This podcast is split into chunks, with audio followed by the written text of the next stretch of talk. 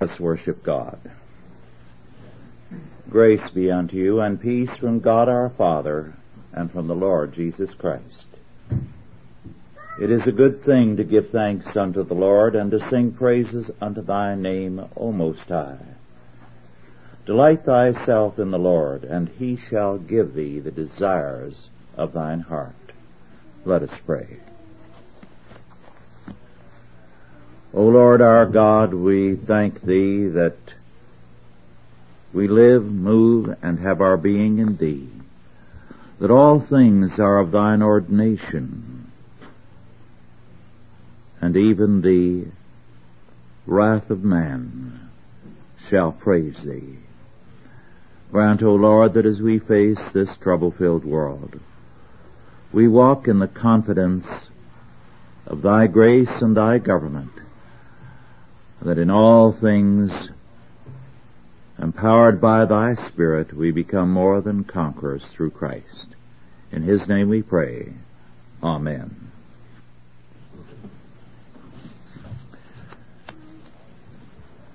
Our scripture is Exodus 20, verses 22 through 26. Our subject approaching God.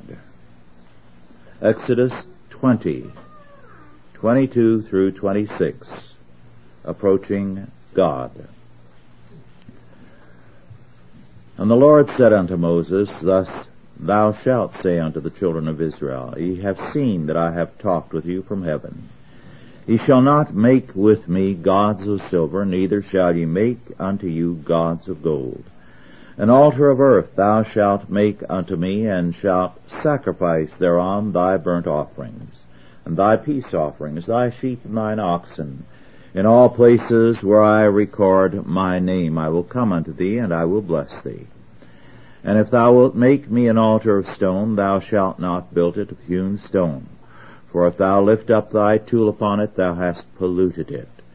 Neither shalt thou go up by steps unto mine altar, that thy nakedness be not discovered thereon. In these verses, we have some laws of worship. First, in verses 22 and 23, there is a prohibition of idolatry. And then second, in verses 24 through 26, instructions concerning an altar. The law against making idols specifies images of gold and silver although it applies to any alt, uh, idol. Gispen said concerning these two verses, and I quote, Gold and silver are mentioned specifically to make clear that even the most precious and valuable things could not be compared to him who spoke from heaven. He does not mean that simple images made of wood or stone are, were permissible. Unquote. Idolatry is the attempt to make God comprehensible to man by giving an intellectual concept a physical form. Now, because God is God, He is incomprehensible to the mind of man.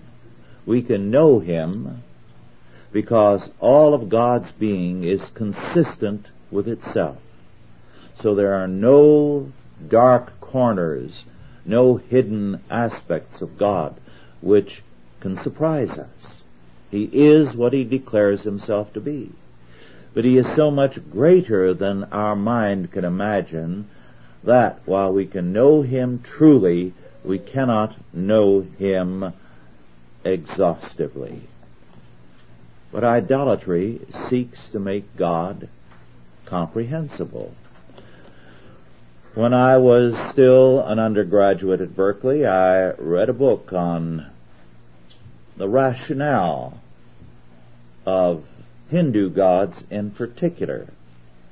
It was, however false, a very persuasive book because it pointed out that many of the idols in India are presented with many eyes to indicate that God is all-seeing.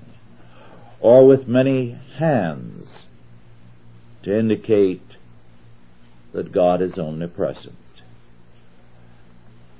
But the fallacy of this is that among other things, it delimits God to what man considers to be important.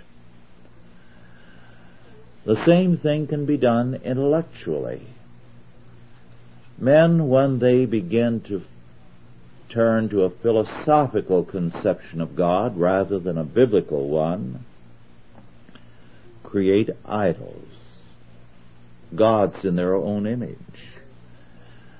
The liberals in the church tell us that God is love, which is a biblical statement. But taken alone, it represents a falsification, using a biblical verse to make an idol. For we are told, among many other things, that our God is a consuming fire. So to take one aspect of God's revelation of himself and to concentrate on that is idolatry. In idolatry, man plays the revealer. He tells us what God is, and he seeks to give us what to him is a nobler view of God. God is love, or God is this, or God is that. But God is what His total Word declares Him to be. And that's why whenever you have people who take one part of the Bible as having more important things to say or the rest being supposedly no longer valid in this dispensation, they are guilty of idolatry. Polytheism develops logically, moreover, out of humanism. Because humanism refuses to recognize an ultimate unity in and behind the universe. A good many years ago, when I was, again, when I was a student, there was a little bit of uh, interest created when an anthropologist, I believe an Austrian. In dealing with the various pagan cults, said the further back we go, the clearer it becomes that there was an original belief in one God, not many gods, and that polytheism represented some kind of breakdown. Well, that was contrary to the evolutionary perspective, and the works of this anthropologist, whose name, as I recall it, was Schmidt, were relegated to the library shelves and forgotten. Today, of course, the stage has been set again for polytheism because we are told that this is a multiverse, not a universe which means that many conflicting truths exist as well as conflicting powers. The creation of images in history has been a rejection of any ultimate unity. It is a denial that there is a God. It is a belief in a multiplicity of powers, natural or supernatural.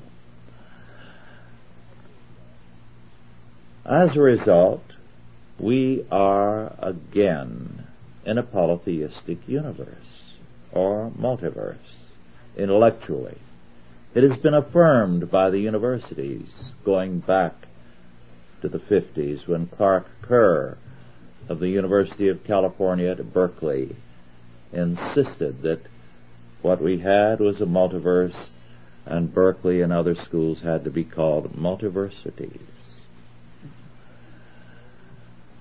Only those who believe in a blind necessity as ultimate still posit a universe. In idolatry, men shape or reshape the facts of reality to suit themselves. They refuse to see the wholeness of God. And as a result, they insist on giving an edited version of reality. And all preaching which does not stress the whole Word of God will give you an edited version of God. Men who insist, for example, on the natural goodness of man or his moral neutrality, as humanism has done, are creating an idol, whether they acknowledge it or not. In verses 24 through 26, we go on to laws regarding altars. First idols, then altars. The Hebrew word for altar means or refers to sacrificial slaughter. And an altar is a table whereon gifts to God are placed, or where God requires certain sacrifices to be made. An altar is clearly associated with food, which represents life. And many of the sacrifices provided food for the priests. Others provided food for a communion service. Others were burned to be totally dedicated to God. But the association of an altar with food is an essential one. Until recently, the family table retained some aspects of the altar. In fact, sometimes it was called the family altar. It was a place for food, for family communion and fellowship, and for prayers. To be invited to eat at a man's table meant and still means in some cultures to be offered friendship and communion, a bond of peace. In some countries, a foreign man is not safe until someone receives him into communion at his table. In the Bible, the altar received clean animals clean animal sacrifices, grain, wine, and incense for the most part. The altar also provided asylum. Any man fleeing from an unjustified threat or prosecution could find sanctuary at the altar. And then an investigation followed to see if indeed his innocence were true. Whatever foods were placed on the altar were called the food or, as in Leviticus 22:25, the bread of your God. The altar was also called in the Old Testament the Lord's table in Ezekiel 41:22, Ezekiel 44:16, Malachi 1, 7 and 12. It was at the altar that God's glory appeared to his people in Leviticus 9, 22 through 25. With the Reformation, and especially with the Puritans, the importance of the family table came in for renewed emphasis as a place of grace and thanksgiving. If this is lacking at the family table, this recognition that God makes tables a place of grace, thanksgiving, and peace, then the sacrament of communion in the church will be little more than mystical self-communion. It begins with a family. The table and its food are necessary for life Hence the blood, which is the life of all flesh, had to be restored to God. It could not be eaten. Animals slain for food had to be slain at the tabernacle door. Game animals could be bled in the field, but the blood had to be covered with dirt. To this day, even in Soviet Armenia, Armenian Christians take their animals to a large stone near the church steps to be slaughtered there and to give the priest or the pastor his portion. The altar represented, first of all, atonement and then peace with God. After the fall of Jerusalem in the Jewish-Roman War 60 through 70 AD, the Jewish family table rep- uh, replaced the altar in Jewish thought. And a like doctrine of the family table developed in time in Christendom. And it came into its highest focus with the Puritans. Over and over again in the history of the church, there have been times when strong emphasis has been made on the Lord's table within the church. But such concerns for liturgical renewal usually wane and are empty if there is not an analogous emphasis on the family table. In these verses, 24 through 26, we have laws concerning the nature of an altar before God himself gave the laws for any construction of an altar. God can prescribe the manner of construction for an altar, but man cannot.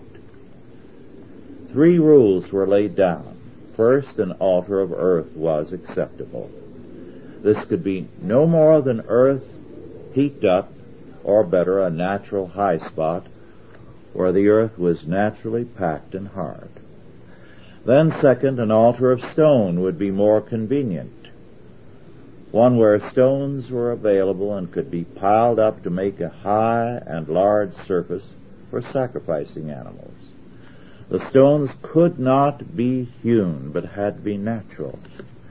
No implement could be used to make the altar, only stones collected and placed together as in some drywall stone construction. Man makes no contribution to the Lord's table. Because the altar signifies atonement, peace, and communion all of God's grace and His work for us and toward us. Man cannot have any part in shaping the altar by his handiwork. Later on, God would give precise directions for making the tabernacle and all its furnishings, including the altar, but it had to be his requirement. Then third, there could be no steps against the altar lest man's nakedness be discovered, we are re- uh, told. Later on in Ezekiel 43:17 we see directions given by God for steps on the east side of the altar. This is not a contradiction because here it is God who requires it as in Exodus 20, verse 26, he forbids it. The objection in the latter case is to man's design, not to steps as such. Man's ideas are not to govern the church nor salvation. Nakedness here refers to the same fact. Although priests were to be garbed fully as the law required, the essential nakedness was a religious one. It refers to man's attempt to negotiate with God on the premise of the validity of man's thinking. It's when we approach God with our ideas as to what He is like or what He should do.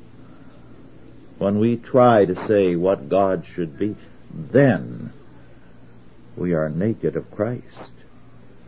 Then we are guilty. This entire passage is against such a belief that man can create an idol and then say, God, this is how you should be. We can only approach God on His terms, never on ours. When He says come, we must come. When He says go, we must go. The best that we can offer does not commend us to God neither gold nor silver, nor our best efforts, nor thinking. Only His work and word can bring us to Him and bless us in our service. God requires of us that we be faithful. As Paul says in Ephesians 2.10, for we are His workmanship created in Christ Jesus unto good works, which God before ordained that we should walk in them.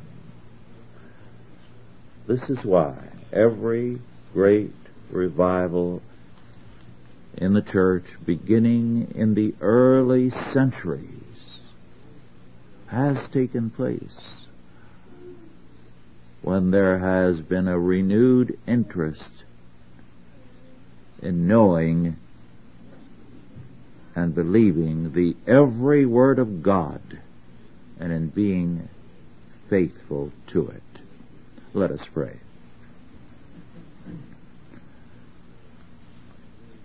Our Father, we thank Thee for the plain speaking of Thy word. We thank Thee for the re- restraint it places upon our desire to have our will done. Our will to impose our thinking upon Thee and our ways upon Thee. Lord, be merciful unto us. In Thy grace and mercy forgive us. Give us joy in Thy word and in Thy kingdom and Thy ways and make us faithful in serving Thee with all our heart, mind, and being. In Christ's name, Amen.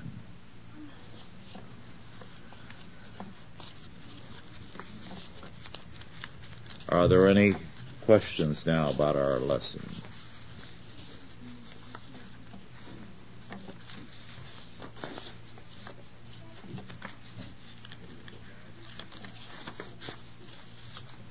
Yes. An idol can be a mental abstraction, can it not? What's that? An idol can be a mental abstraction. Yes. And that's why I referred to how the liberals take something like God is love and insist that their concept has to be God. And today, of course, most idols in the Western world are mental concepts. And men are killed as sacrifices to these false idols. This year is the anniversary of the French Revolution. And men are still dying to the idols created by the men of the French Revolution. And the killing is not over.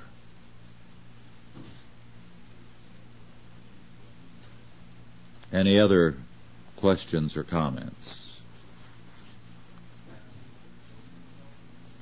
Yes. Could this also, could there be idolatry in some evangelicals when they use Madison Avenue techniques in order to uh, build God's kingdom? Very good point. In fact, uh, uh, Dr. Hardman, who wrote uh, the new biography of Finney called attention to that. Finney switched the emphasis on in revival from the power of God to uh, humanistic techniques. And what he taught was that you could have a revival any time if you followed certain techniques. Today we would call his ideas the early prototype of Madison Avenue uh, strategies. And since then that has become very powerful in evangelical churches and it has uh, now seeped into modernist churches and to uh, various other groups.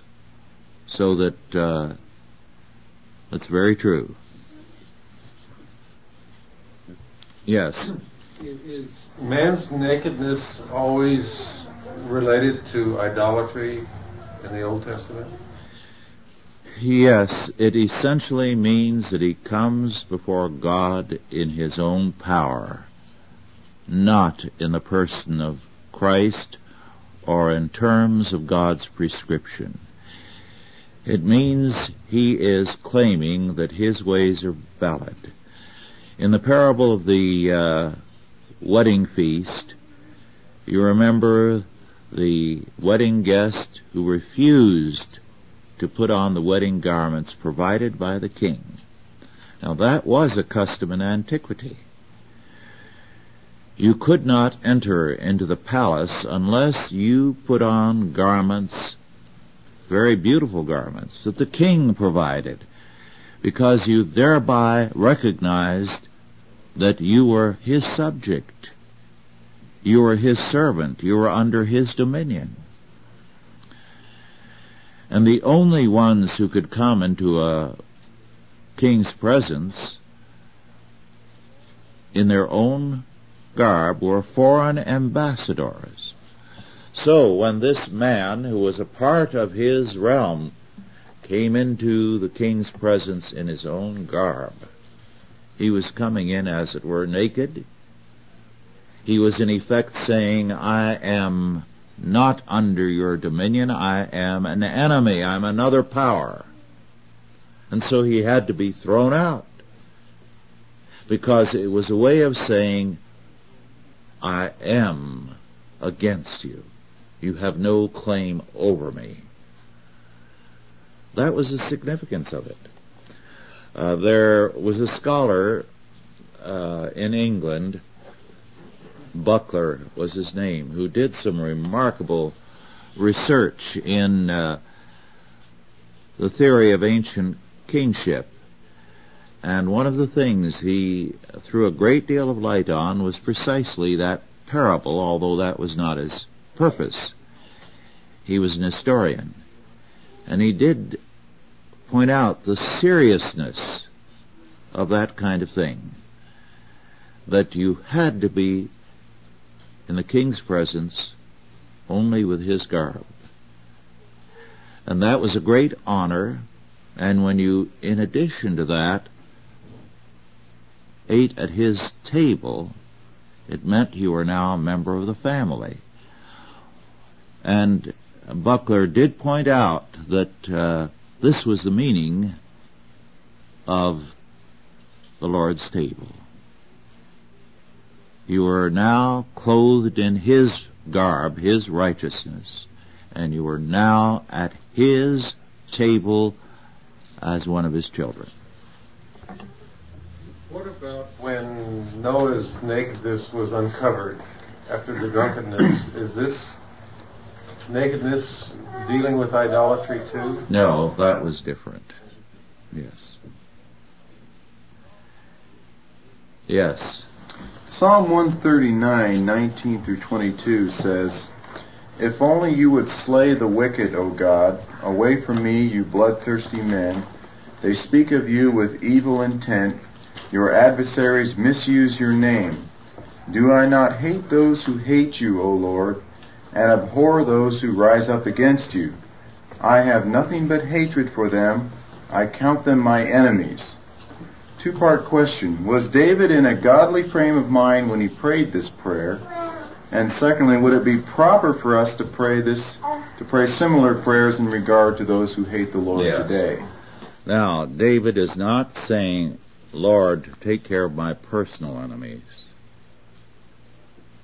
And he is saying, Do I not hate them that hate thee? What is at issue is not personal, it is religious. God's enemies. And his prayer is concerning the enemies of God. Would it be proper to pray that prayer today as we consider who are God's enemies? We can pray two ways, and we should. First, that they be converted or changed. If not, then the Lord destroy them or remove them. Yes. Yes. Um, regarding this, since there was only one, ever, there was only ever one um, altar, correct? Yes, uh, there were other altars, but they were not legitimate. There was the one at the tabernacle and then the temple. All right. In Judges 18, where where they took Micah's priest away from him, um, was that priest then not performing the, the sacrifices? Was he more of a, a Levitical function, probably? Um, I would think if he had been performing sacrifices, he would have been guilty, too guilty to have been removed and, and made a priest. The uh, he was a faithless priest who was ready to go to the highest bidder, and did. And it was a time of degeneracy, and the priests were serving a kind of uh, superstitious function. Oh, okay. One reason, of course, why uh, Jeroboam uh, formed another temple and center on an altar at Bethel was because he did not want the people of the northern kingdom, Israel, going down to Judah and Jerusalem to the one temple and altar. Yes. The altar of Solomon's temple was ten cubits high. Must have had steps. Wasn't that a violation of this commandment at Sinai? Yes, uh, it very well may have, unless there was an approach from the higher side. Uh, we don't know too much about it. But uh, we do know that when God required steps, they were legitimate.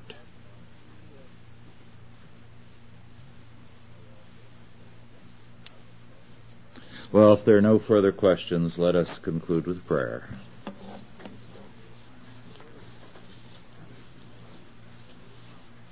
Our Father, we thank Thee that Thy Word is given unto us as a light upon our way and as a revelation of Thy being. We thank Thee that Thy Word tells us the way wherein to walk. Tells us the way of faithfulness and of peace. Make us zealous in Thy service. And now go in peace. God the Father, God the Son, and God the Holy Ghost bless you and keep you, guide and protect you this day and always. Amen.